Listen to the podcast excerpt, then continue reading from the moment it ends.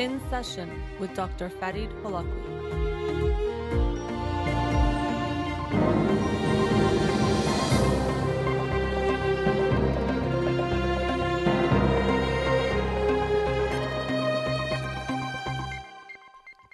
Good afternoon and welcome to In Session. I'm your host, Dr. Farid Holakouee, and I'll be with you for the next two hours here on Radio Hamrah. Studio number to call in 310-441-0555. I'm a licensed clinical psychologist, so you can call in with any questions related to clinical psychology, including any emotional or psychological issues parenting issues and relationship issues as well. You can also follow me on Twitter or Instagram or like my page on Facebook to get updates on the show or suggest topics or books for the program. And the shows are uploaded at the end of each week to my SoundCloud page and podcast on iTunes. Again, our studio number 310 441 0555. Before I get to a caller, uh, the book of the week for this week is Possessed Why We Want More Than We Need by Bruce Hood. Possessed, and uh, it's a new book. I just started it really today, actually, but I'll be f- sharing it with you on Monday. But looking at why we are so obsessed with ownership and having things, uh, and how this affects us negatively, and how it ties into different uh, aspects of our lives and our culture, seems pretty interesting. And looking forward to sharing that with you on Monday's show. Uh, for now, let's go to a caller. Radio Hamrah, you're on the air. Yeah, hello, doctor. Hi, thanks for calling. Yeah, you're welcome. Uh, uh, I want to uh, mm, uh, first. I want to th- uh, thank you for your uh, amazing show. Thank I you. uh, it has been a long time I'm listening to your show, and I really like uh, the emphasis you have on emotion because uh, I'm a person that uh, I had a traumatic life, and I think I have lost my connection with my feelings and with Mm. my body, and I have learned a lot from you and from your show. Well, thank you. I and so appreciate your kind uh, words. Yeah, thank you. You're welcome. I'm more aware of my feelings and uh, and feelings of others that before I was it was a lot of problem for me Hmm. about that. Well, I'm happy to hear that. Also, and I'm, I'm calling from Europe, okay. Great. And I have friends from India that also call uh, also listen to your show. So I just wanted to say that uh, because uh, I mean, like your show is great. Oh, thank you. I So- appreciate your kind words and your support. And hopefully, uh, we could talk a bit about what's going on for you and see what we can do for you.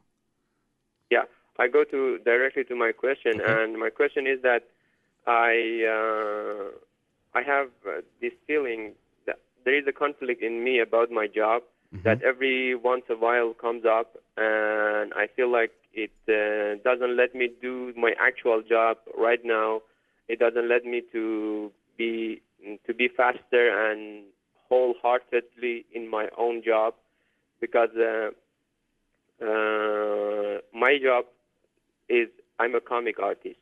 Mhm. So, uh, but in a European style, it's a bit different from American style. And I before that, I have been in uh, video games. I have been in uh, animations, and uh, I have been doing uh, visual uh, works uh, for movies and these kind of things.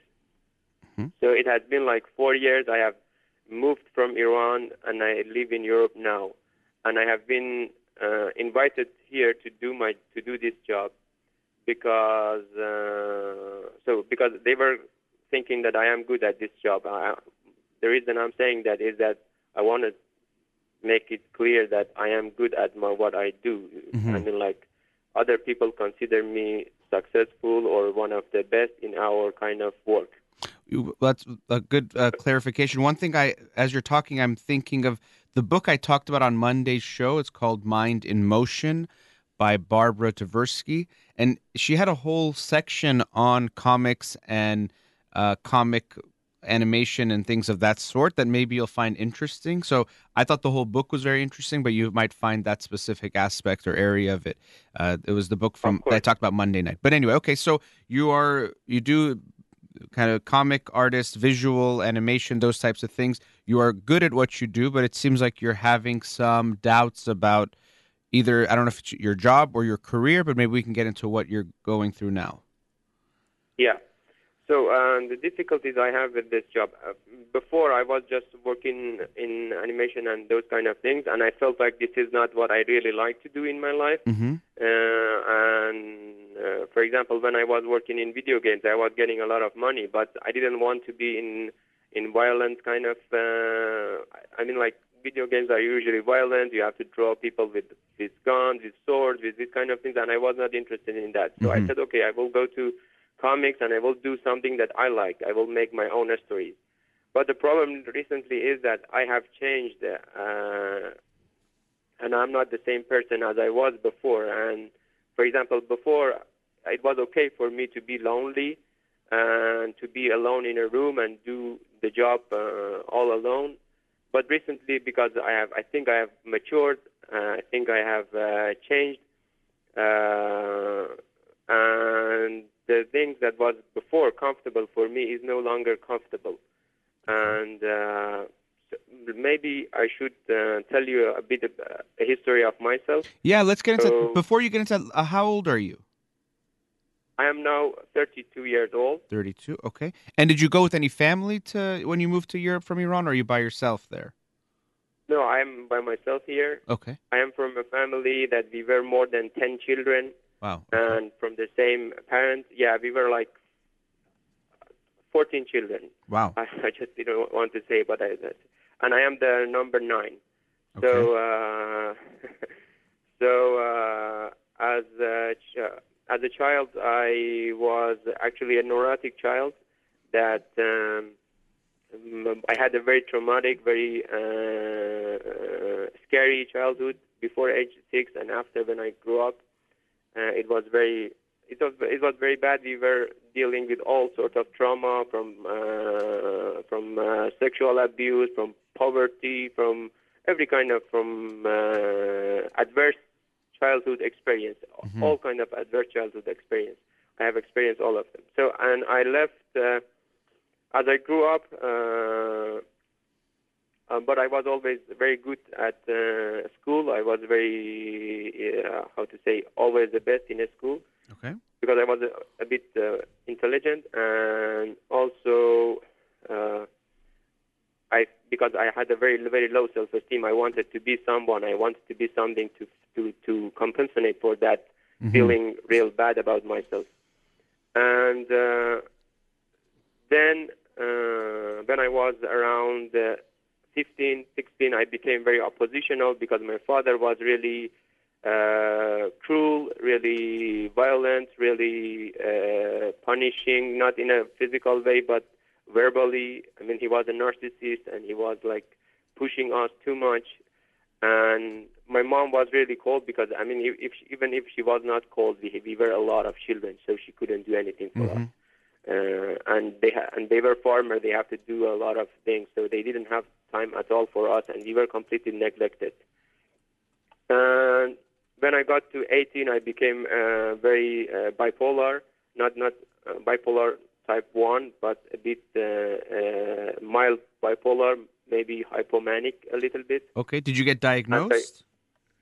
I was diagnosed uh, later at the age uh, mm, uh, 24, something like that. Because, for example, I, I remember it became a conflict. It became clear because, for example, I was in the street and I felt like a, a bomb of energy explode in me, and I ran, ran, ran until I felt like now I, I can stop. You know, Mm.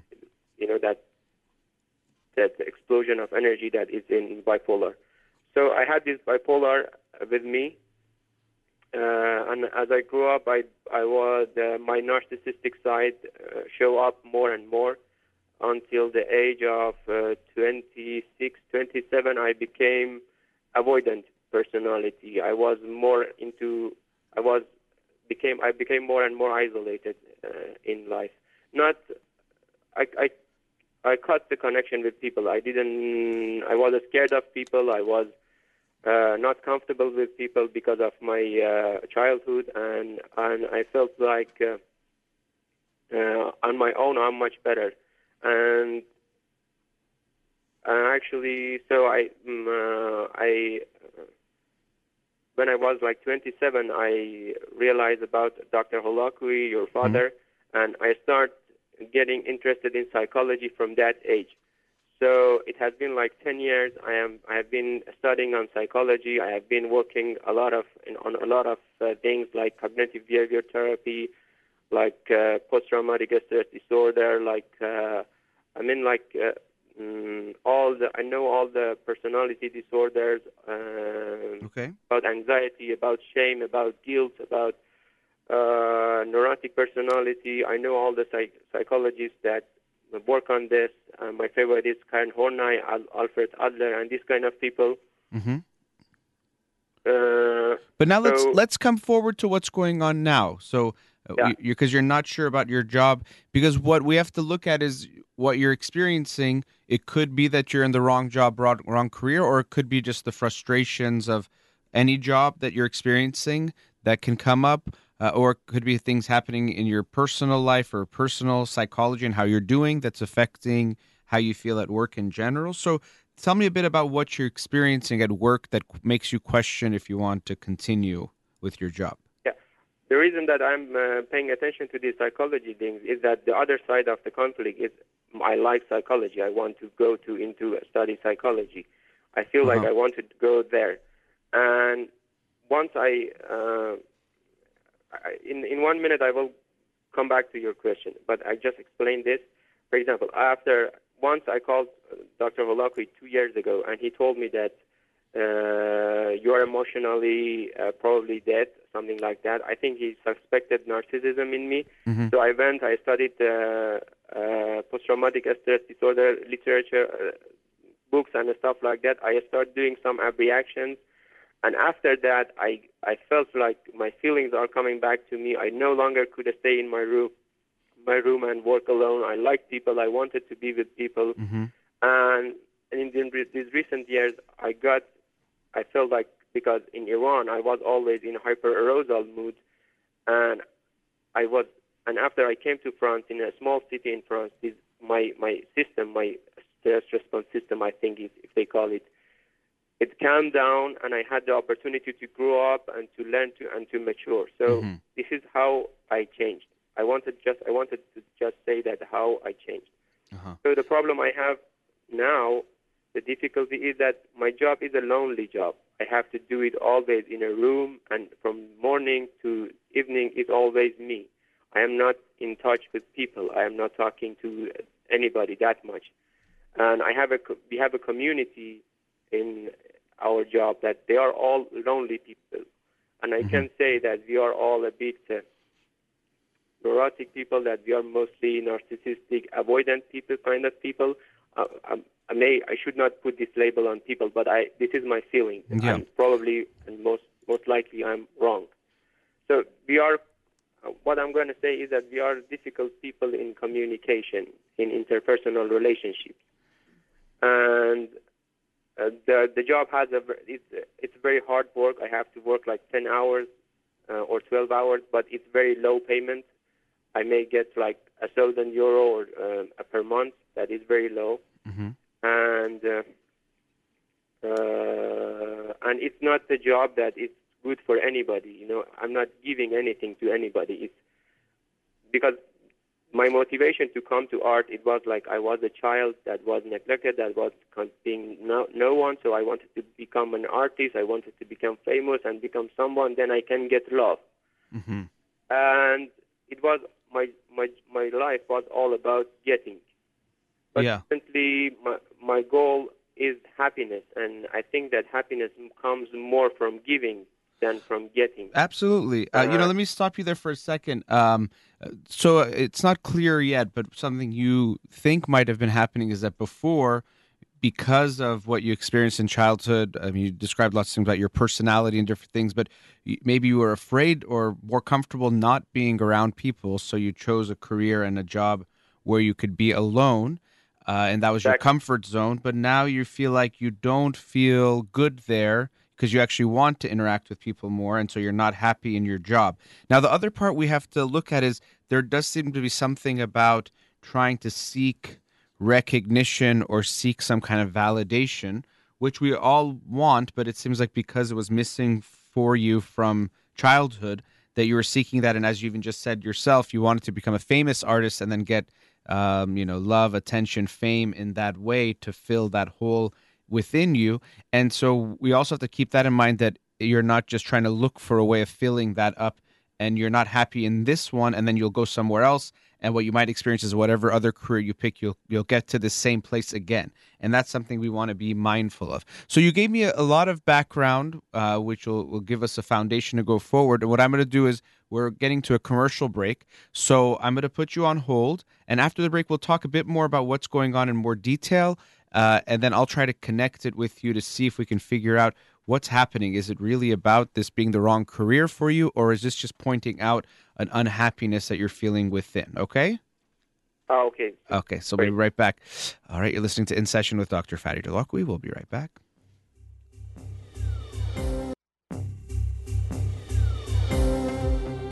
Welcome back. Before the break, we were with the caller. Let's go back to him now.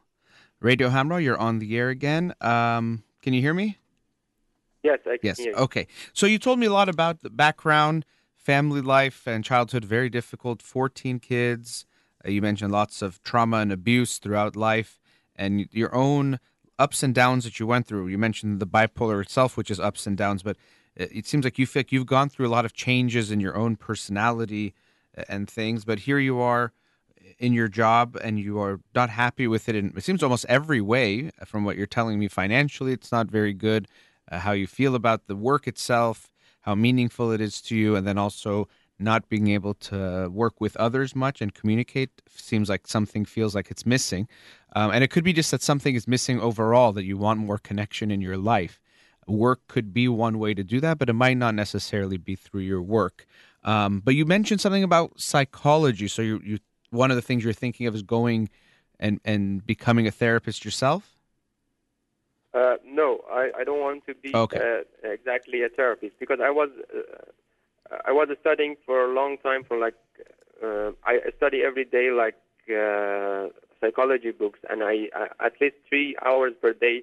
And I was always feeling resistance in myself to go and study psychology. And I finally realized that I am not interested in the negative side of psychology. For example, in in that going to uh, to peop, to to meet with patients and to try to fix patients or uh, try to help patients that I'm more interested in the positive side of psychology. You know, I'm not interested in people who I don't want to bring back people who have lost the balance. I'm interested more into keeping the balance of people who are in balance and actually improve their performance, improve their uh, how to say uh, their uh, their uh, actualize their potential. And actually, I'm more into uh, for example, my main interest is post-traumatic stress disorder, and I, I think about it about my fantasy is that be educated in psychology and go back to Iran and uh, in those parts of the country that it's I'm coming from, and there is a lot of child abuse, there is a lot of uh, post-traumatic stress disorder, there is a lot of problem. I just try to do, for example, something like what you are doing, or something like uh, your father is doing, or something like Bessel van der Kolk Kolk is doing, just enlighten and enrich and educate people about these kind of things, or help them to understand themselves better, or help them to connect with their bodies or with their feelings, or I mean, like uh, to be more aware of these kind of things, to, yeah to be more understanding Okay. of kind of. Well, I think uh, you know, and there is a movement of positive psychology in the last few decades, which I think has been very important. That just like in physical health, we don't just focus on illnesses; we focus on how you promote health and maintain health and what you can do. But in hearing you talk, it makes me wonder how much you've gotten in touch with your own pain, because there almost seems to be a way you don't want to go there. Now, you know, uh, post traumatic stress disorder, of course, that is facing the pain and the trauma, but I'm wondering how much you're okay with your own story and what you've been through. And that's that's how, something I felt in how you were talking is that uh, you mentioned to start the show that you have gotten more in touch with your feelings, which is good, but I still do feel a disconnect. You mentioned my father mentioned that too, but there does seem to be a disconnect with your feelings. And so even in hearing you talk about what you'd like to do, it almost seems like you don't want to see the negative in others or the negative things they're going through because it's going to bring up your own pain and, that's something that I'd want you to think about. How does that sound to you when I say that? Well, I think uh, uh, it's true. I'm not completely in touch with my um, with my feelings, and yeah. I am working on it, and I am every day working on it. And just recently, I'm studying the books of uh, Alexander Lowen, a psychologist, and and I'm studying on internal family system just to try to give to to connect with myself. And I the reason that my main main interest in psychology is just because I understand myself better. Mm-hmm. Just because this is the language that I understand, that I feel like understood, and I feel like I can understand words better than uh, better than any other any other thing. Not physics, not chemistry, not art. Here I can understand myself, and I know that my my work with myself is not complete. I have I had like because of traumatic a kind of uh, things. I have very yeah. intrusive thoughts. I have very a problem with the sleeping and these kind of things. But after studying, uh, after doing many abreactions that I did by myself based on the books and uh, and I had I have a lot of improvement and I never those intrusive images never came back. It has been like two years. Okay, good. So I am okay with getting in touch with my my pain, but it's not complete. The reason I don't want to be in touch with that illness is that actually I don't know, maybe you are right. I people have too much pain. Hmm. It's very difficult for me to to deal with that too much pain. It's very heavy. And also my family, in my family I have many personality disorders. So when I'm around personality disorders, I'm not very comfortable. It makes me yeah. anxious and it makes me it brings the child inside me out. Mm-hmm. And I'm more into prevention and not letting people go into personality disorder because I think if it's much easier than improving somebody that already has personality mm-hmm, disorder. Mm-hmm. And yeah, which I agree with you, of oh, course. And always we uh, it, there's a quote. I think it's Frederick Douglass. It's something. It's like it's easier to build strong children than to repair broken men. And of course, it applies to men or women. What I, what yeah. I, yeah, and I completely agree with that. And that the more we can invest in um, early parenting, early child care, all that stuff is very important, and helping people to prevent these things from becoming problems. Uh, at the same time, the reality is that we still have all those issues to deal with. And I can hear you, and I'm you do have a lot of self awareness, which is good that you recognize that. Okay, when I talk to certain people, or I, if I'm around certain types of issues, the child in me comes back, and that that's what happens for a lot of people who have experienced pain and trauma. Um, and that's still not resolved and the amount of pain you're talking about we wouldn't expect that you're going to be done dealing with it that it'd be finished. Uh, but it brings them back to that old childhood state and maybe that's also how you feel that is i can't help someone if when i'm around that it makes me feel like a child because also with that usually means a feeling of powerlessness that you can't do much you can't help. And so you feel more empowered when you're focused on the positive which i think is great um, I just still hope you see that the the healing you have to do within yourself has to also mean going into the darkness a little bit more. Uh, whether and and by yourself, I'll be honest, it's very helpful. But I think with a therapist, it's going to be a lot more meaningful and almost necessary, considering how much you're talking about you've dealt with. Because on your own, you can study and understand, and you've gone through some exercises. It sounds like, which is great. But I would still highly recommend that. And actually, I was going to talk about going to therapy in general today, and I might still do that depending on how the show is going. Uh, but I would I would highly recommend you think about the studying is great, and but sometimes the studying keeps us in the realm of intellectual, rational mind and not facing the emotional side. And it's interesting because you said something you've gained from listening to me is the emphasis on that. And so I think that resonates with you, but it's still hard for you to get in there. And it's not something that if you do it for a week or a couple months, you're going to heal all this pain. But I think it's something that I'd want you to face rather than avoid because it's going to continue to dictate things that happen in your life.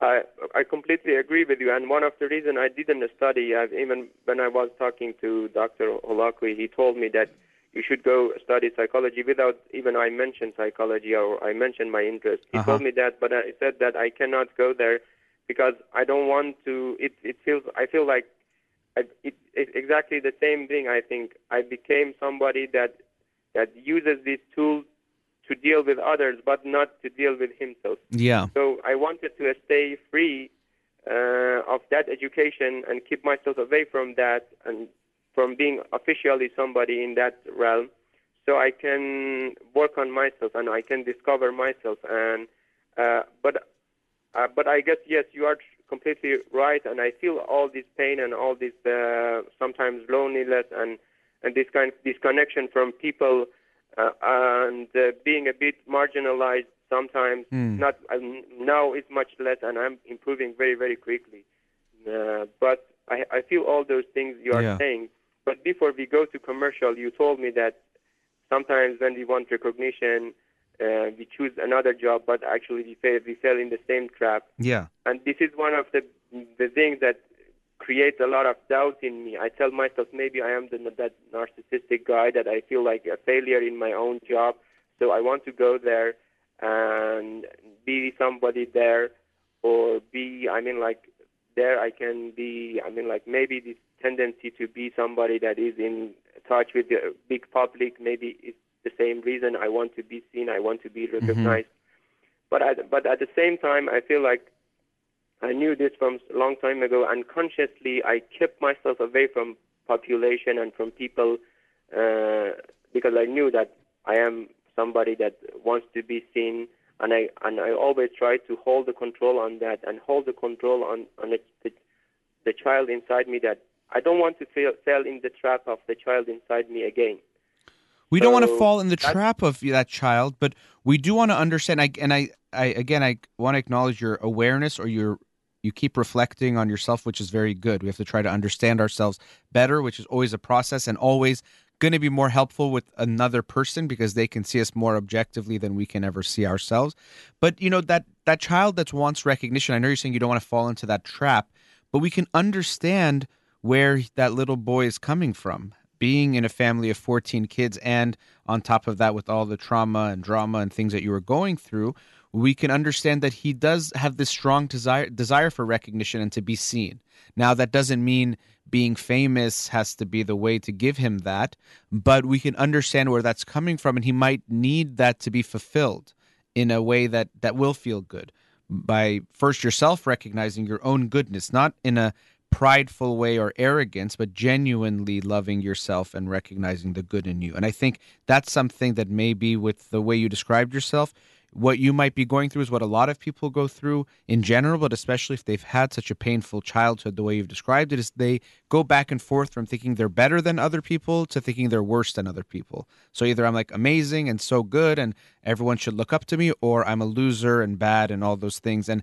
I could imagine you going back and forth between those, unfortunately, which neither one of them is true. You're not better than other people. You're not worse than other people. You are you, and you're worth as much as everyone else. But I think you're still conflicted in figuring out that part of yourself.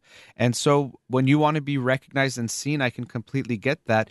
And something in what you described so far, you talked about your family, you talked about work, but I'm wondering when it comes to relationships in your life, and not just romantic, but even friendships, do you have meaningful friendships, meaningful relationships in your life?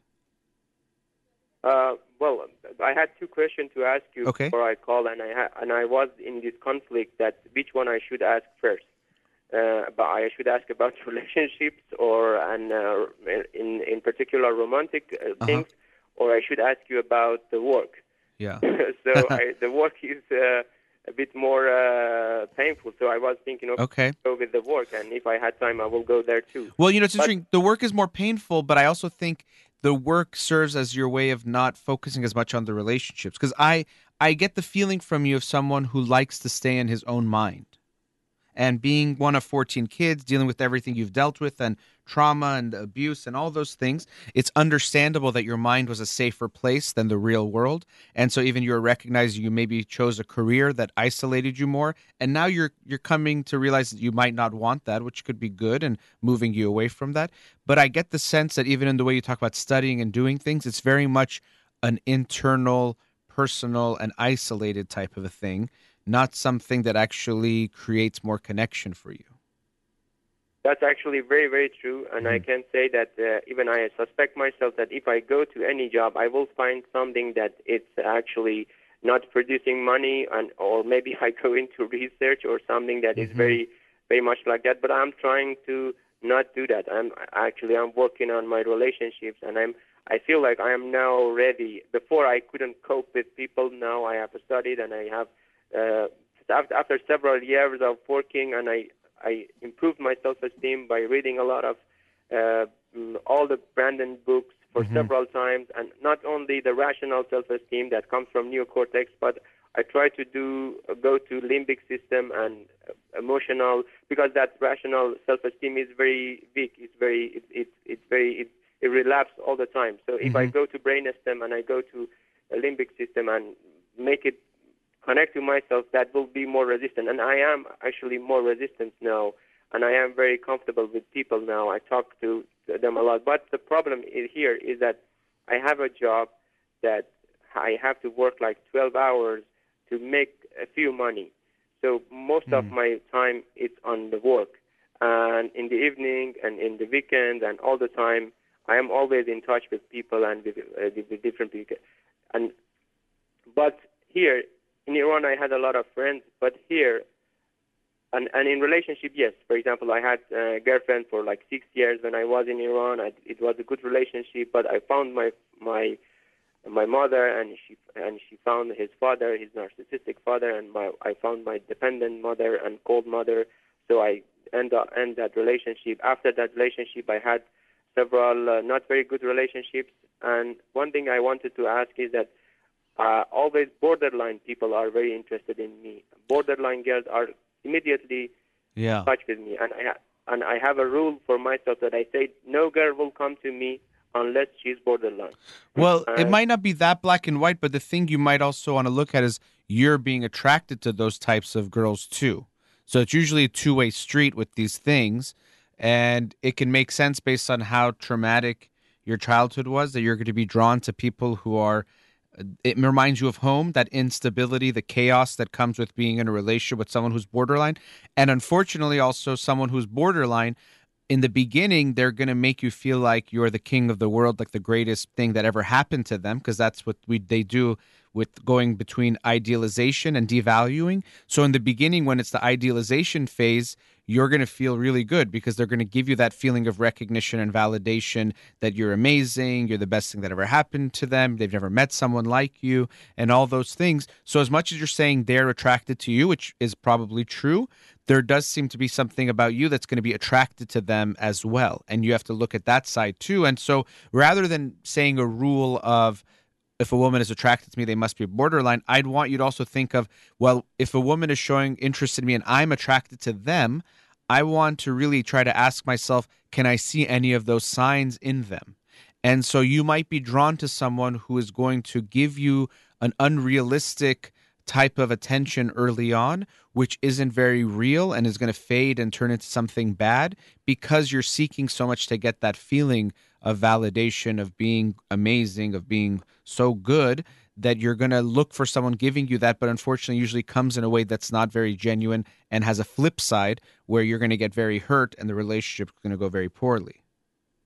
Yeah, some years ago I was like that, but uh, like five years ago, I but uh, after I realized that these are borderline and they bother me a lot. Now I see that they are attracted to me. They immediately come to me, but I I, I try to keep myself away from them, and I usually don't date them. They are actually very good girl, very intelligent girl, very beautiful girl. But I I don't I know that this is not this is difficult, and that it's very painful for me when people are not actually emotionally in touch. You know, I know that they are not emotionally in touch with themselves. I know that they don't have a sense of self, and I, I and and I know that this. I don't want this. I want this. I want somebody that it has emotion and and I, I really likes me or in or I like that person or has a sense of self or has a, a stability or is deep. You know, I don't want shallow relationships Yeah. and and actually being an immigrant here in France, and actually, you, I I mean like there is a bit bias of maybe I don't I'm not sure, but maybe a bit uh, racism. I'm not sure about that, but I mean like I mean like socially we are not, for example, I am not as valuable as a for them, not for myself. Yeah. Maybe a, a Japanese or a German could be much acceptable for them than somebody that comes from Middle East and is a Muslim or, or this kind of things. This is this could be one of the reasons, and uh, and another reason that I am much very much interested in people that are more healthy, more simple, more uh, normal, and more stable, and also. But the problem is that, and I asked them out, but it it ha- it haven't happened yet, and I was always asking myself why it's not happening. Yeah. I suspect that maybe emotionally I am not very available. Well, that's I what I'm, not that's what I'm, I'm wondering because in here in talking to you intellectually, you can talk about emotions very well uh, and very advanced, but it sounds again to me like it's more about the rational side than the emotional side. I do have other people I want to get to, but I don't want to wrap up with you, and we're at a, at a commercial break. So let's talk a few more minutes after the break. At least, maybe I'll keep you on longer, but I do want to at least wrap things up. So stay on hold, and we'll talk some more. Okay? Yeah, okay. Okay. All right. You're listening to Radio Hamrah. We'll be right back. Welcome back. Let's go back to the caller again. Caller, are you still there? Yeah, I'm here. Okay. Uh, sorry, I talk a lot. No, no. I'm keeping you on. You don't have to. That's. I, I want to keep talking to you. Um, but we're we're talking about what you've been going through, and something I mentioned now that we've not that we fully resolved the work issue, but transitioning into the relationships. Um, what I also want you to keep in mind is what you told me about even what you would like to do as work. For example, focusing on positive psychology on the positive side of things, it makes me wonder if you're in a relationship, how much tolerance you're going to have for the pains, problems, and issues of your partner. Now, of course, you're talking about women who had borderline personality disorder that you dated. I'm not talking about tolerating that if they're treating you in a bad way or something that's wrong, but even just having the capacity to emotionally be there for someone else when it might be hard for you to go into those negative, quote unquote, negative spaces is something I also want you to be aware of when it comes to relationships. That's a that's an amazing point. For example, I have I have four type of people in me. First one, there is a child that is always going for people and tell them that please love me, Hmm. and it search for mom and that he didn't have. The second one is actually the, my father that goes around and try to find people that are wounded, depressed, and fail, uh, and try to fix them and says that I fix you and then you will love me. Mhm. The, the, the, the other one is my teenager that says that I don't want to know you, I don't want to like you, I don't want you to like me, I just want to have sex and go away. So Mhm. that's another one. And the recent one that actually I, is the mature one that actually those people are all involved with themselves. But this one actually, for the first time, I start seeing others. I start seeing other people. I start being present, and I start uh, asking them how they are, not being always occupied with myself. I guess I have problem with what you are saying. I'm Mhm. not very uh, available for others, but I'm trying to be available more, and I am getting better at it. Yeah. And uh, Well, you know, the thing is, and that I'm again, you show a lot of awareness and reflection. It's good, but it's also about first being there for yourself. You're talking about being there for other people and asking them about the negative. And I know you think a lot about the negative, but I still feel this block within yourself and getting in touch with that pain, and that it, you feel like if you read about your pain, that's going to heal it. When really, it's like if you were reading about a surgery. At the end, you have to actually go do the surgery itself.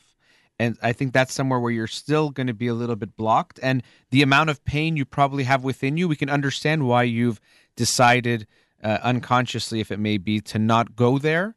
But hopefully, you'll take some risks in that direction. That's why I really suggest going to therapy where it'll be one safer because you'll have someone there two they will be more aware of what's going on to give you even more insights than you're going to be able to think of yourself and then three heal some of those wounds even more which you can do better with someone else than you can do on your own so have you gone to therapy before Uh, not actually. I, I I went a few times in Iran, but not but just for a few minutes. Not, it was not therapy. Just yeah explain and they give me some uh, medication.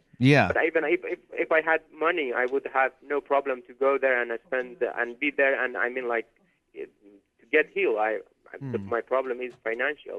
Okay. So uh, that's that's that's what mm, that's the only thing that I have no resistance in to go there and heal myself. It's only I don't have money. But uh, as, this is true that what you are saying. My pain, I know that uh, my pain is too much strong, and I feel like the, the, the it's. I feel like I have dealt with some of it enough to be on my on on, on my legs, but the rest of it is so so huge. For example, once I was I, I was doing an a reaction and I was so much in rage and I so much in in pain that I was surprised that oh my God where, how how where this this come from? How all this rage and anger come from? I cried a lot. Hmm. I I mean like for several weeks I was just crying. I was before that I couldn't cry. And I was uh, bringing out physically I was liberating myself by punching and all those kind of stuff and recognizing my the feelings that I had about myself when the trauma was happening and uh, trying to be in touch with that child and I, I, I I'm now I appreciate before I was ashamed of that child and that adolescent but now I appreciate them and I Mm-hmm. and they they resisted so much pain Yeah. if I my if I go through one third, one one ten of that pain, I would not last. But those But you know- last, and I You have, know, it's interesting the way you even talk about. It, I get, I understand what you're saying and acknowledging it. You did go through that pain. That was you, and so even in how you express that, that might be reflecting how you haven't integrated all the parts of yourself, which is true for all of us, but even more for people who've experienced trauma in their life. Is that these pieces of you have almost become different parts? Because it's interesting. You can talk about it, and I know you're trying to acknowledge that child within you, but really as if it was another person. And I think that's still something that you're working on. I know financially therapy is not something that's very easy to do. I don't know how it is in France, but if you can find something that's lower fee or something, you just need someone to walk with you through this journey of going into that darkness of your past. Um, but I think what you just shared reflects some of that feeling that it's not even you and you had to dissociate. I know you've read a lot you said about trauma. I don't know if you read the book The Body Keeps the Score. I talked about it I think about a yeah, year ago. it. Yeah. And, and I'm sure, I hope you could relate to a lot of that where it just, there's lots of ways we respond to trauma. And it's amazing the way the mind and body try to survive. And it seems like one of the ways you've survived is by some ways distancing yourself from that pain. But unfortunately, the pain is still there in your body, in your mind, affecting you. And it's just hard for you to get to it. And it's going to be a process. It's not going to be easy. We can understand your defenses against that. But my um, recommendation and really what I'm trying to encourage you to do is to get closer to the actual emotion of it and not just the intellectual. And the abreactions, those exercises you've done, seem to be one way of doing that. But it's going to have to be more of a process where you're going to constantly have to revisit those feelings and hopefully over time start to shape or shift how you feel gradually. It's not going to be, you know, these abreactions can be good and sometimes people have incredible healing moments, but usually most of the progress we have in these ways, they're small incremental steps towards progress rather than one moment that takes away everything. Sometimes there is that, but usually it's it's smaller. And so I hope you can seek that out. And you know, we have. I, I want to get to some other callers we have on hold, so I'm going to wrap up with you in just about a minute. Um, but coming back to all of these things, as far as your work and your relationship goes, I, I don't think I've given you exactly any direct advice on what to do with that. But I think it's something you really have to look at the motivation of what you're trying to do. Is it that you're now no longer comfortable there because it was your comfort zone to be alone and now you want to work with others? Or is there some feeling of needing some validation that you're not getting, which can be okay, but making sure you're not going for it in a way that's artificial or too extreme? Um, that I want to be famous or have to do this in order to feel okay and have meaningful work. The meaningful work should be what you're producing, and hopefully it reaches lots of people. But it doesn't mean that if it doesn't reach people, the work itself has no meaning. So take a step back with that. And when it comes to relationships, not just romantic relationships, um, pursue more friendships and investing in getting to know people in that way too because something that's lacking for you is connection both to yourself and to others and you're going to have to make sure you put effort in that. And it's not something that you have to you know even i'm mentioning therapy you have to fix all the issues and heal everything and then have friendships and relationships. No you can work on yourself but at the same time get out there because some of what's going to help you heal is actually connecting with others and seeing how it goes. You have to take some risks in connection before you can really make all the progress you need to make um, sometimes people feel like, okay, I'm just going to go away in the mountains for five years, solve every issue I've ever had, and then I'm going to live my life. But really, we have to do them both at the same time. Do the healing work while we're also in the actual living work.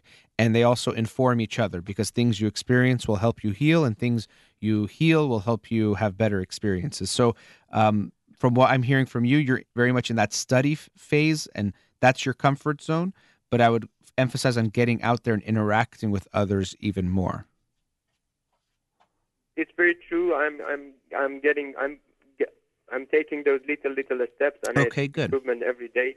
But what I'm what I want to ask you one more thing, and if you could dedicate one more minute, I will sure. appreciate that. I don't know if a person has feelings, how how how that person looks like, or how how, how that person is, and I didn't have an example like that. Yeah. So I and and and I want to know that, for example, how did, how can you help me to, how did you realize I am dis- disconnected with myself, or uh, I mean, like, how can you help me with that? Yeah. Well, some of it. What, what, what, how does it look like to have emotions? Yeah. Well, I mean, you're right, and how you know we all have emotions, but yeah, how to be in touch with them and how we express them in a healthy way. Many people didn't have a good model of that, unfortunately, and it seems like in your family that was even more the case. And you know, to answer your other question of how did I know, and I don't want to say I definitely know, but what it is, it was more a feeling when I and that's what's interesting i think in asking your question it's also part of what you're dealing with which is that i try when i'm talking to you or anyone or even in my own life with myself to try to be in touch with what I'm feeling. And it's always a process. I'm always working on it as well. But when I'm more in touch with my feeling, I can pay attention to what I feel when I talk to you. Now, at the same time, it doesn't mean that I say if I feel something, that means I know for sure that's true about you, because there can be lots of reasons I feel things that also relate to myself. And this is what makes these things so complicated. Also, for me, very interesting and fascinating is that my feeling is just some information, it's not a truth but I pay attention to that. You know, when I'm talking to him, I'm feeling this. And so I'll ask you. So I don't tell you this has to be what's going on, but I bring it up to see if that resonates with you, if you can connect to that, and then we can go back and forth. But so it's about the feelings. It's not like I calculated something intellectually and rationally to come to that place. Um, it's something I felt probably based on my feeling, which is also based on my conversations with so many other people before that comes together in that moment. And this is why feeling can be so meaningful in even giving us information. It's not that everything we uh, figure out comes from thoughts and from words, which also the book Monday I talked about gets into that. So it was it was the feeling of it, and that's why I'm encouraging you even more to get in touch with that, which I know you're working on, because then even with yourself you'll be more in touch, and then when you're relating to others, you'll be able to feel more things that will tell you a bit about what's happening more than just trying to think about it. Yeah, uh, I thank you so much. It was amazing. Oh, my and pleasure. I will listen to the um, to the audio again and again to see uh, to discover more things uh, that you said. About. Yes, and I'm happy Very that you'll listen to it again. I think that could be good. But again, even in hearing you say that, my first reaction was, but make sure it's not just listen. It's about also the doing part of really connecting with yourself and with others, because that's something you never had. And that's what something you're gonna have to keep working on. I'm glad you're taking those small steps. Wish you the best in all of that. And it was nice to talk to you. Thank you very much. Have a great Have a day. good- Take care. Bye bye. Bye. All right, going into another commercial break. We'll be right back.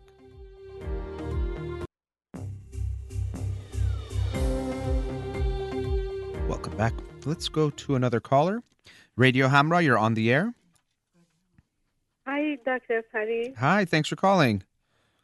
You- You're welcome. Thank you for taking my call. My pleasure. Thank you for calling. Let me know uh, what how I can help you. Uh, okay, so um, I'm calling about my son. I have a question about him and his career, Okay. um, but I want to give you some information Sure. before, if that's okay. Mhm. Yeah, go. Yes, I need the background. to be helpful. Thank you. Yes. Okay, so he's uh, 23 Mhm. uh, years old. Uh, he has a sister. She just turned 17, and um, he he's been here since he was nine months old. So Okay.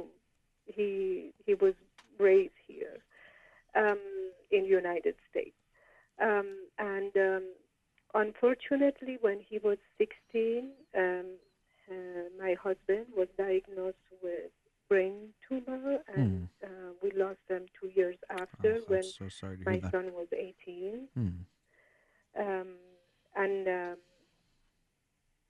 um, oh my gosh, I thought I'm not going to be nervous, but now I forgot how should I continue. That's okay. I mean, also what you shared, uh, I'm, I can, I'm sure brings up also feelings. I don't know if it does. For me, I was feeling something. Talk, you talking about that. I'm so sorry for the loss that, for your whole family that you guys had to go through. That, that's very sad. Yes, I think you know for my um, kids, both of them, um, they've lost something that it's I can't replace. It doesn't matter how much I try Yeah.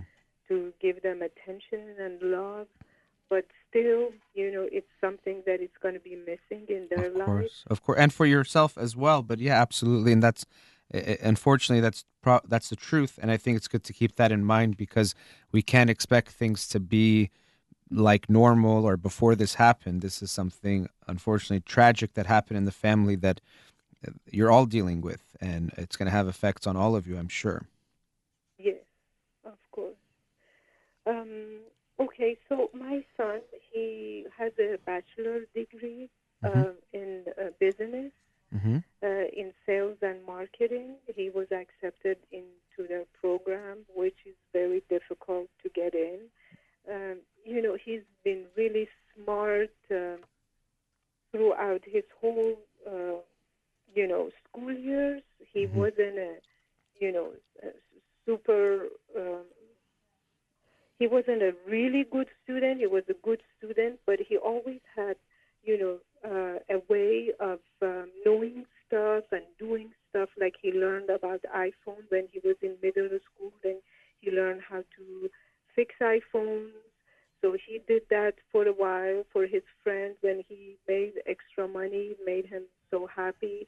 And then when he was in high school, he uh, got into um, uh, learn about stock market and um, uh, and cryptocurrencies Mm-hmm. and he experienced uh, in that too, you know. Um, and then he, when he started going to business school, he had an idea of uh, him and his friend had an idea of um, creating a pre-workout tablet,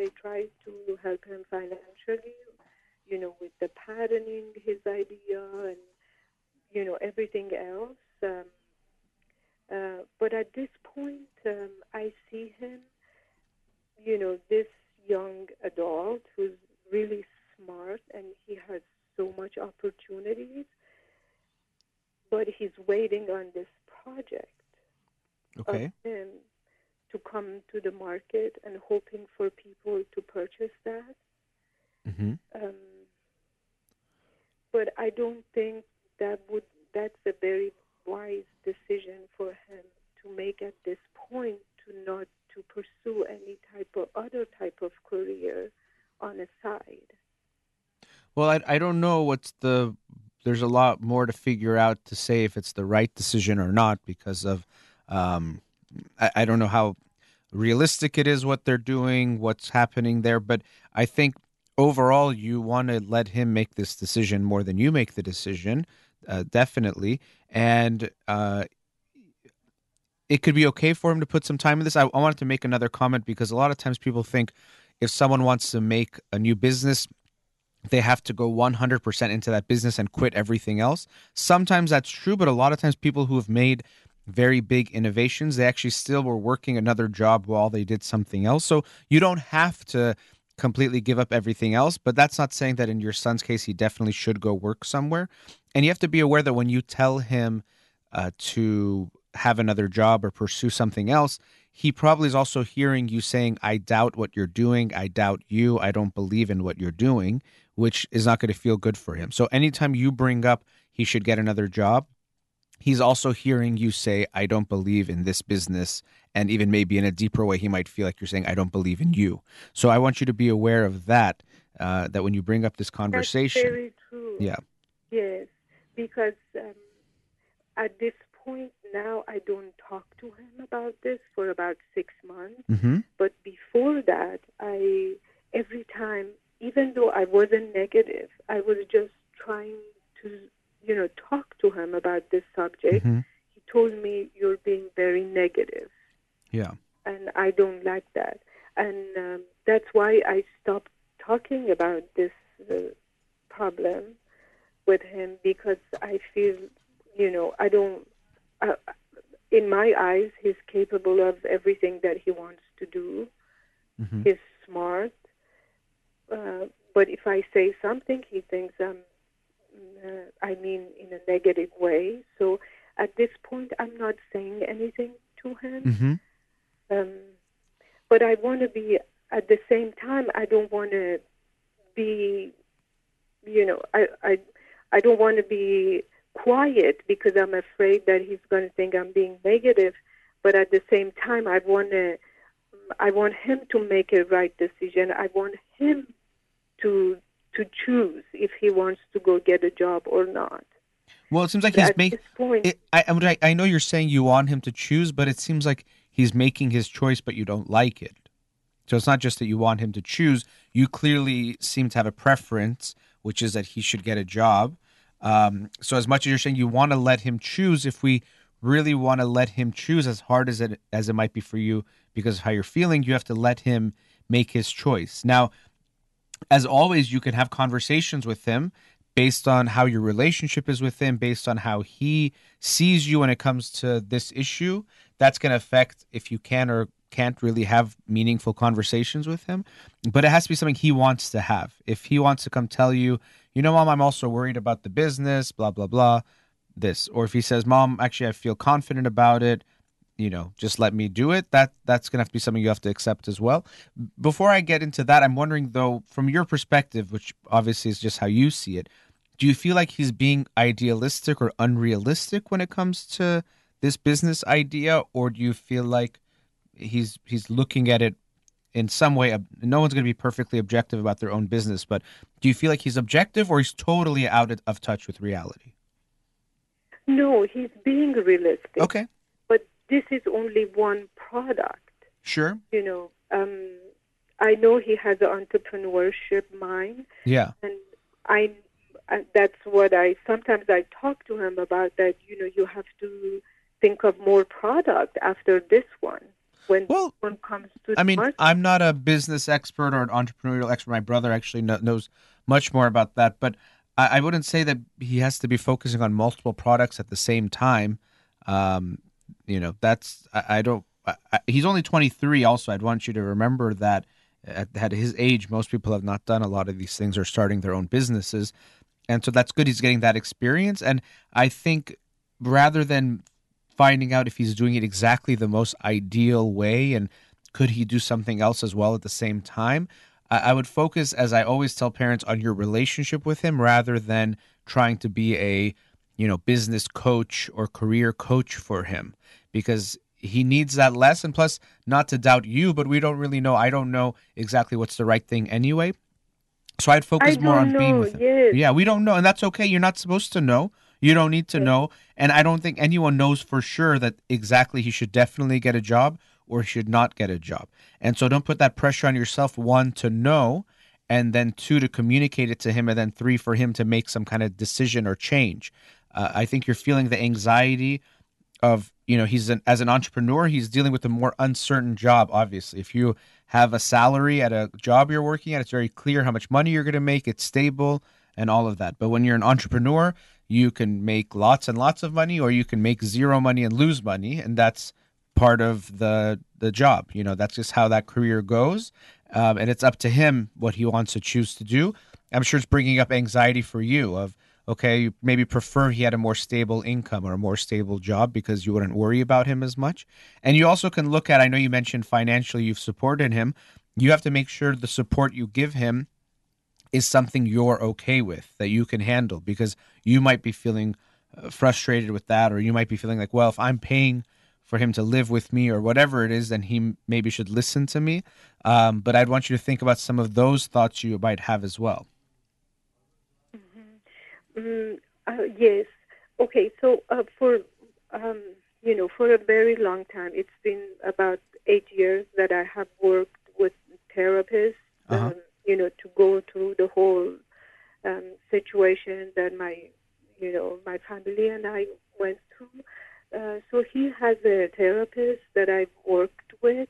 So um, you know, with his help, I could uh, just you know, tell him, okay, you know, instead of me having uh, giving you my credit card to use for your daily uh, stuff, maybe you want to have a job to pay for some of your things, since I paid for your college and you know the first business stuff that you had to pay. Uh-huh. And uh, he didn't like it in the beginning, but then he he found like a, um job that is just a part-time job, 2 Mhm. days out of the week.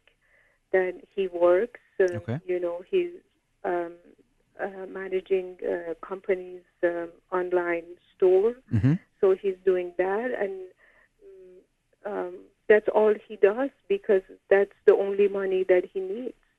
okay well then what's the problem Okay, but you know, I see him waking up late, go to the gym, that's his routine, come back for three, four hours a day he works, you know, for what he has to do. mm-hmm. And then doesn't have anything to do till the next day.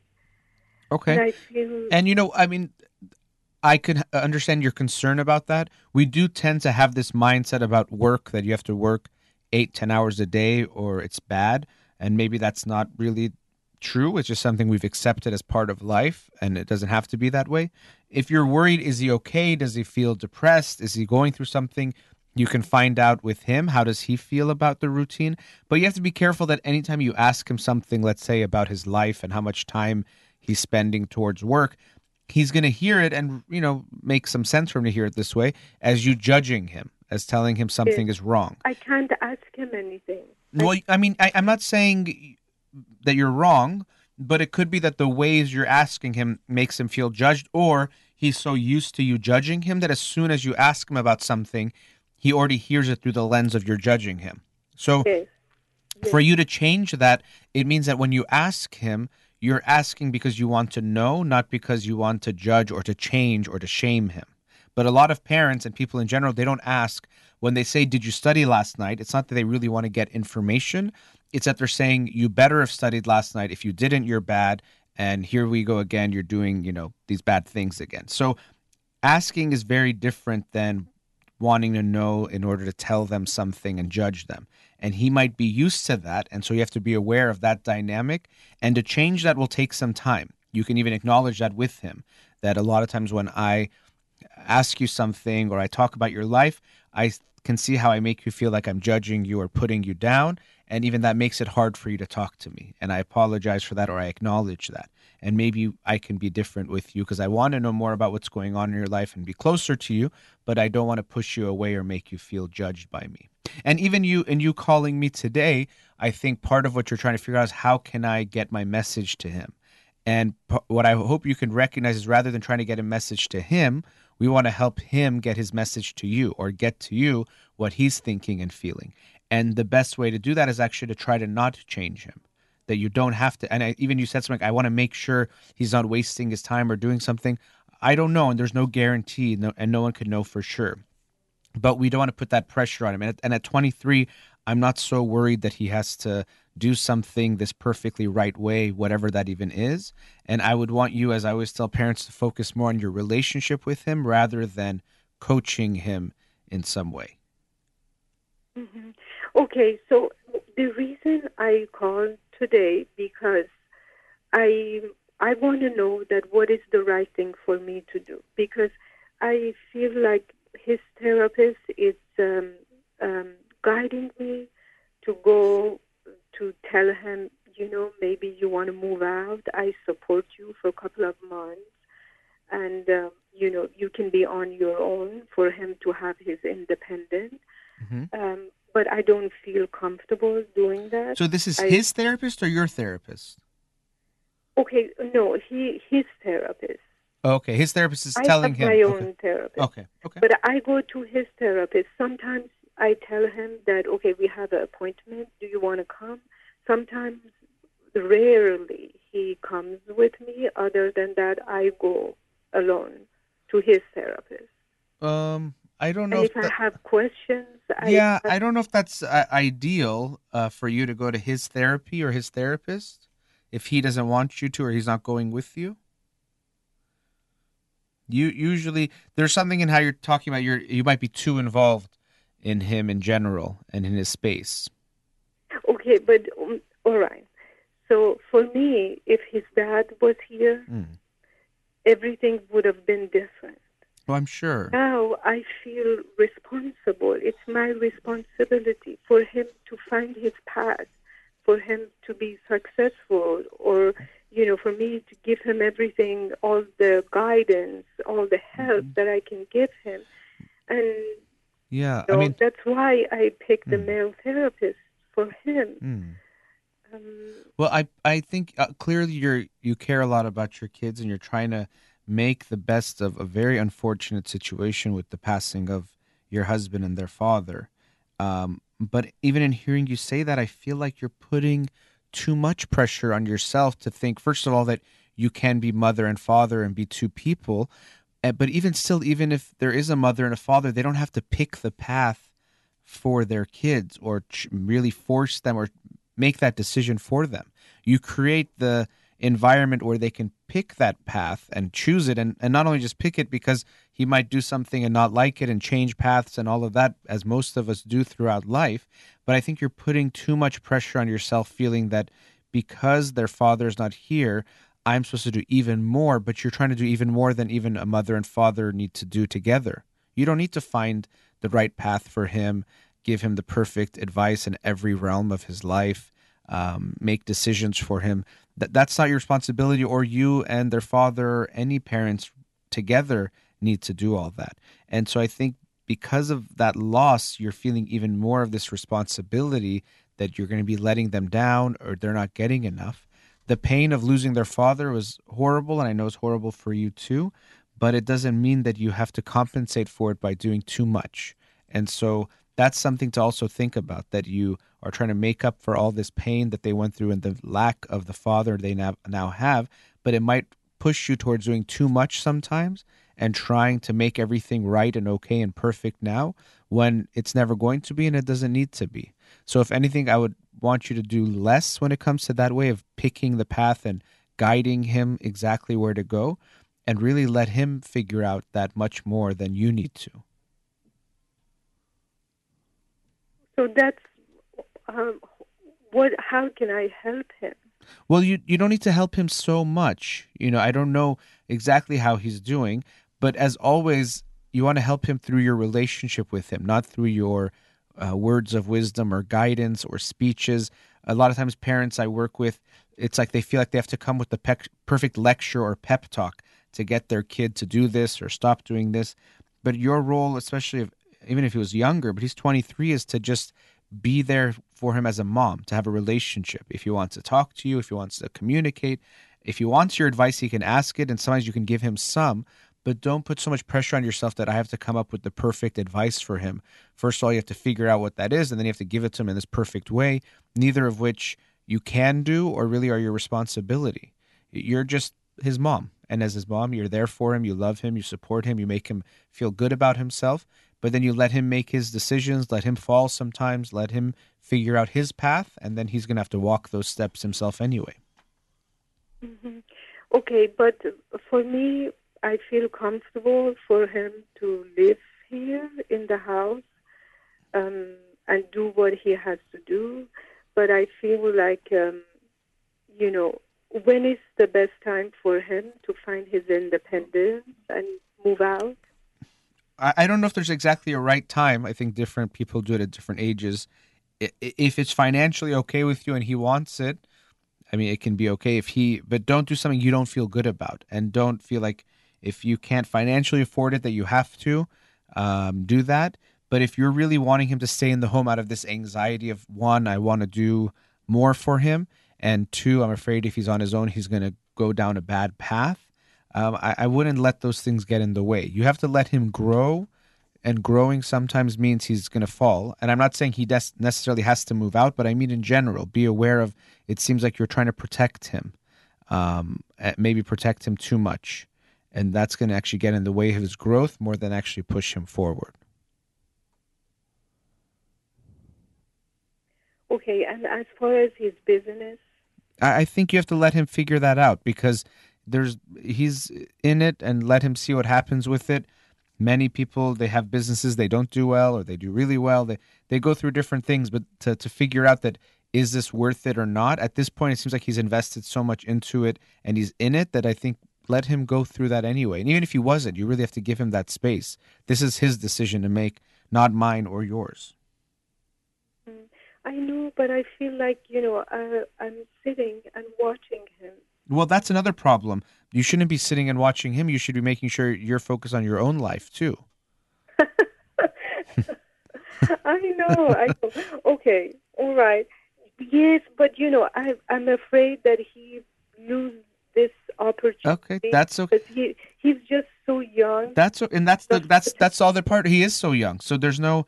Uh, you're right. Can he have another job at 22? No. Last year he can't go back and get a job, but he's figuring out his path, and so don't be so afraid of everything has to be right today and has to go perfectly, or he has to make use of every minute. It's going to be up to him. All of us went through different paths. And yeah if we look back we were inefficient and wasted time and could have went this way instead of that way. But we have to let him go. And that's what i'm saying. Don't try to control his life so much. That, and that's even what i felt when he talked about going to his therapist. It's you're trying to get too much involved. I think like i said it's not just about his father not being there. You're trying to do too much than even two parents have to do as far as controlling someone's life. Giving him more space is something that's going to be better. He needs that. And even you know that one we had one maybe 10 seconds where we talked about you in all of this and your life. And that's what I mean is really focusing more on yourself rather than just on him. Okay. But, you know, it's uh, with everything with my. Let me, you know, let me put you on hold because we, we went way over the commercial break and I want to be able to wrap up with you and not so abruptly. No, no, don't feel bad about that. I'm going to put you on hold and then we'll come back and finish our conversation, okay? Okay. Okay, all right. We'll be right back.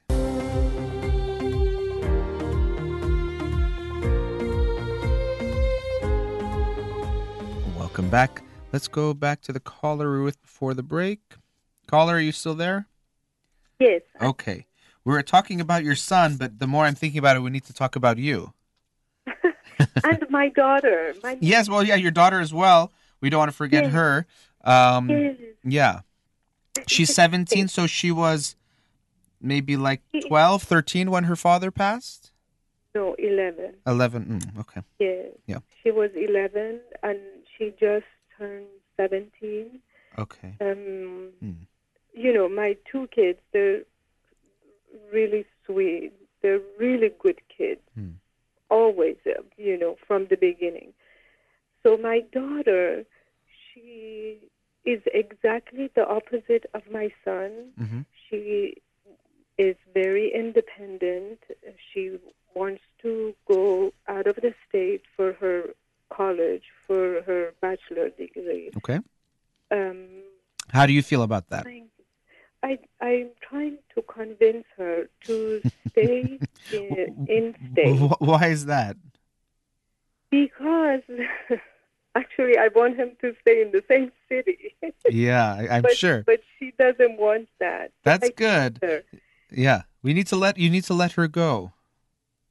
Yes, I told her that Okay. if she stays um, even in the same city as we are, I can get her an apartment or she can live in the dorm to be out of the house for the experience. She doesn't have to go to another state to do that. Um, so she is exactly the opposite. She wants to go out, you know, but she's going to be only 18. Mm-hmm. I feel um, I don't want her to go out of state, but even in another city, I I feel hesitant. What so? What do you do think that. you're? What is it that you don't want? I just want her to be closer. Because, I know. you know, if she was 20 or 22, she she could she could be more aware of the situation around her. She could Right, but you know, millions of kids in the United States go away to college when they're 18. I'm not saying it makes it necessarily right or good, but I mean that they seem to survive and do okay. And I think it's again going back to this with your son, it's more her decision to make than yours, and that's what I mean. Not that you really use it as an excuse, but in a way, in your mind, it could seem like because they don't have their father, I have to control them more. But that's not true. no no no. I'm not trying to control Okay. her, but I'm trying to convince her. That's what I'm. Con- convincing is just convincing is just a way of saying I want to control without using the word control because con- you're trying to get her to do what you want her. I mean, when we say when people say someone is controlling, we don't literally mean they put a gun to their head and say you have to do this, but it's about how they're trying to quote unquote as you said convince them to do what they want rather than doing what the person themselves wants them to do.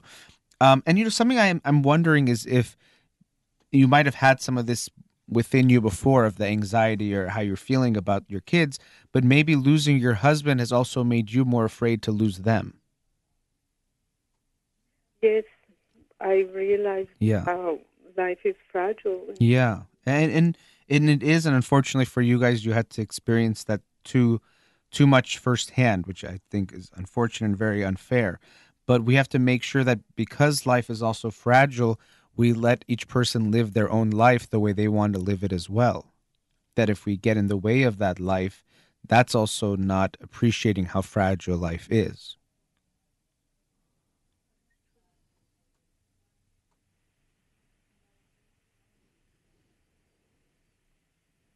That's true.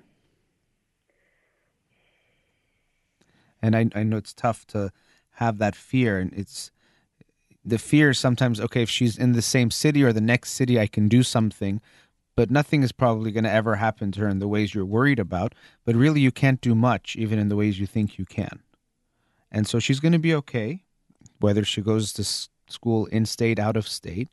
Um, but i think there's a lot you're still dealing with. I'm glad you're going to your own therapy and focusing on that because i'm sure what you had to go through with your husband and then dealing with the kids after that has been incredibly painful and it of course is going to affect how you feel as a person and also as a parent. And it's going to be hard to put that pain aside at times to do what's best for the kids and letting them grow. But i want you to be aware that your bias is almost always going to be about just doing the more comfortable easier thing to keep them close to keep them close to you. And you have to try your best to be able to let that go and, and losing your husband i'm sure has made you feel more alone and you're going to be more drawn towards your kids and not want to lose them. And so this goes back to looking at your own life and how you want to make sure it's more full with connection and things that you have in your life so you won't be as dependent on them to make you feel good or make you feel complete. Yeah, but I'm not dependent on them, but at okay. the time I feel so much pressure that, you know, I have do a really good job and give them everything. It seems like you've done a great job in, in a really tough situation. But when you say do everything, I want you to be aware of that could sometimes become a problem because you can want to do too much. So you can say, well, I want to do everything. So when my son is eating food, I'm going to move his mouth to help him chew because I want to do everything. You know, that's what we sometimes do. We try to help, but we want to do too much. We get in the way rather than actually helping. So um, it seems like you're doing a whole lot and giving them what you can, but I think your issue is going to be more about doing too much rather than too little.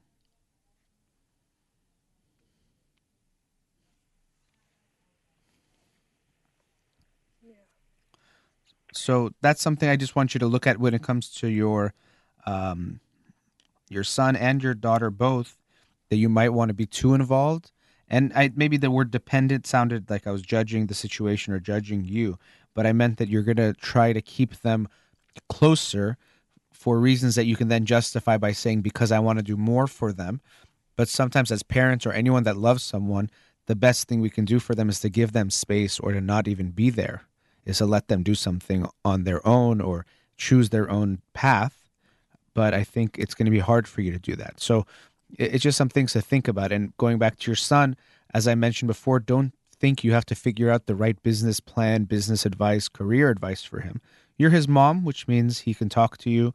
You're going to love him and give him support, but hopefully also give him the space to make his own choices. And if he fails, he fails. And even if he fails, I don't like that word, but he's going to learn a lot from this process that he'll then take into the next one. And so you want to just help him by being a support that if this business does well or doesn't, he always has your love there as a stable force. But put take that pressure off yourself that you have to figure out the right career advice and business advice. Yes, I think you gave me really good advice. Um, you know, I just um, the whole time I tried to do something to help, Yeah. and the times that I didn't say anything, I felt like, wow, you know, this is really bad. I'm not doing anything, but I'm gonna try this to Yeah. just for a while, just give him his space for him to decide and not worry about it because you know I have given him his space for about six months, but I worry every day. Yeah, I mean, try to, you know, and that worry, uh, deal with it on your own, and don't think you have to give that to him. That's what a lot of parents do: is they worry and they dump that anxiety and worry onto their kids when it's not their kids to deal with. You worry about him, of course, you're going to care. I don't expect you to ever not care about how his business is doing, but don't get so caught up in the up and down, and don't get so caught up in what do I have to do to fix this or make it better.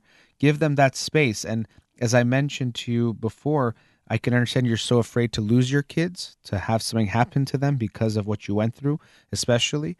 Um, but sometimes we have to be aware that we might, we're so afraid to lose life that we might take away the life that we're living to sacrifice it in order to make sure we don't lose them. So you can put them both in a room and never have them leave the room, and nothing will ever happen to them, but they also won't get to live their lives either. And so it's trying to find that balance and recognizing that giving them that space, it can be scary, both that you'll lose them as far as how close they are to you and that something can happen to them, but hopefully you'll recognize that you have to accept that risk or that reality of life in order to let them really live their life to the fullest. So I wish you the best in figuring that out for both of them and also for yourself in how to give yourself more of the life you want uh, to feel better about that. Yes, thank you so much. Thank you. So nice to talk to you. I appreciate you calling. Yes, thank you. I appreciate all the advice. Oh, Thank my pleasure. Take care. Have a good day. You too. Bye bye. All right, going into our last commercial break. We'll be right back.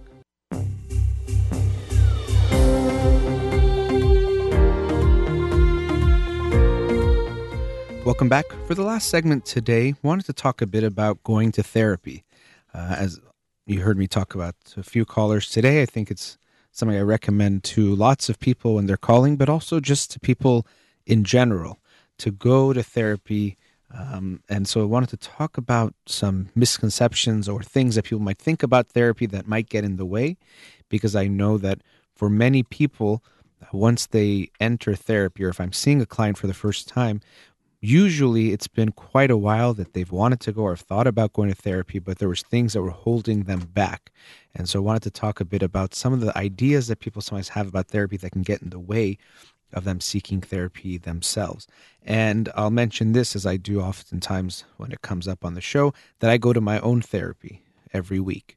And when I go to therapy, I do have issues that I want to work on, but it's not that I go because I think something is broken and I have to fix it.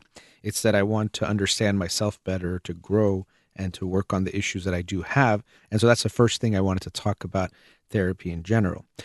Unfortunately, for many people, they think therapy is something that crazy people go to, or people who have really big or bad issues, or you had to have gone through a really big trauma uh, to have gone to need to go to therapy or to want to go to therapy. And those things are not true. Of course, if you have any of those things, trauma and abuse and issues, uh, therapy can be very helpful for you, but it's not limited only to those people. And especially, therapy is not something for crazy people. Um, a lot of times people will say, "Oh, what's the craziest thing you've heard, or what what type of clients do you deal with?" And there's this idea that people have that really messed up people have to go to therapy, or if they're talking about things that's something really crazy or dramatic, and only those people are going to therapy. When really a lot of what you see in therapy as a therapist is people talking about everyday type of struggles or internal struggles and things that they're dealing with that aren't always so attention grabbing as far as a story goes, but that they're very meaningful and important and they're going through things. And so that's the first thing I wanted to say about therapy that it's more about self awareness and understanding yourself than it is about directly fixing problems and taking them away. It's more about self awareness than just fixing problems. Um, and so you learn more about yourself, you understand yourself better, what you feel, you get more in touch with what you're feeling. Most people, most of the time, don't actually know what they're feeling, which might be surprising because you think we're in our own bodies and our own heads, so to speak. But how do we not know what we're feeling? But most of us are very out of touch. And so that's one big step and goal of therapy is to get you more in touch with your feelings and more aware of them because our feelings serve as information, as I was talking to one of the callers earlier today about. If I'm aware of what I'm feeling, that can tell me a lot if I spend time with someone and afterwards I feel very good, I could try to understand that better by first understanding that good feeling. Where is it coming from? What does it mean?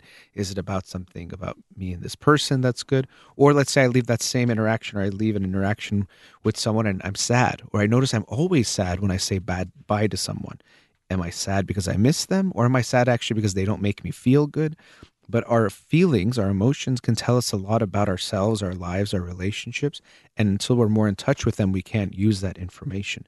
So, a big part of therapy is getting in touch with ourselves and more understanding of ourselves and increasing our self awareness. Related to that, another misconception people have about therapy, which sometimes gets reinforced by movies and TV shows, is that when you're in therapy, it's all about having these big aha moments that change your life that you're in therapy and all of a sudden you realize, oh, it was because my mom, da da da da da da, and the person wakes up and life never is the same again. When that's actually not true. Most of the progress you're going to see in therapy is small steps, or you won't even be aware of the changes for a while. And the progress in therapy does take some time usually because of this. It's incremental. You have issues related to self esteem. Your therapist is not going to say one amazing quote or say one thing or figure out the one memory that's causing all your problems and then make your self esteem amazing. But people do experience improved self esteem over time through the relationship and through the therapy that they, they go through. So uh, that's another misconception that it's all about these big aha moments. And the way I sometimes feel uh, people think about this or feel about it is they think it's almost like there's some hair somewhere just one thing and you have to just pluck that hair or pick that thing out and then everything goes away and everything becomes good when it's really not like that.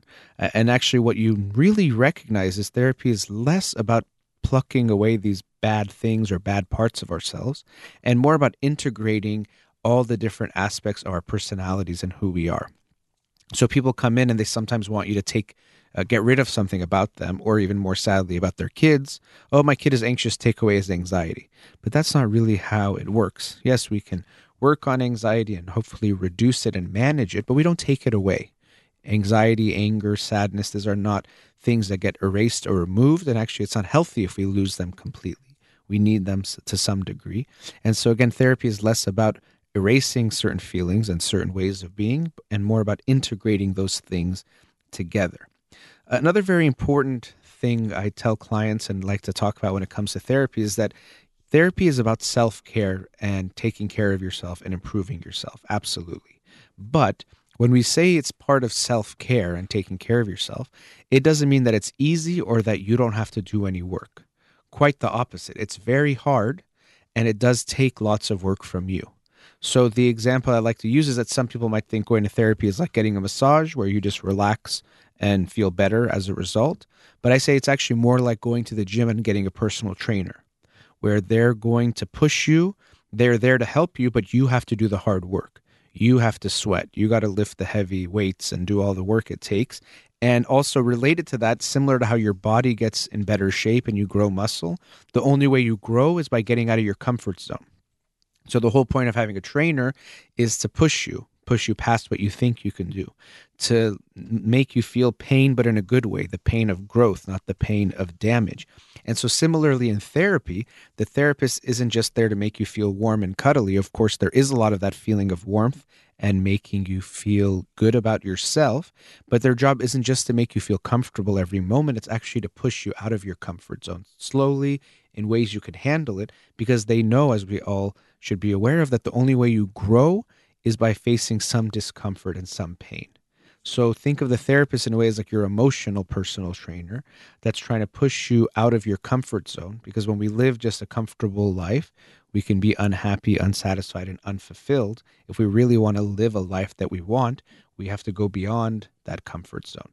So we have to be aware that therapy is not something easy, even though we're taking care of ourselves, just like going to the gym.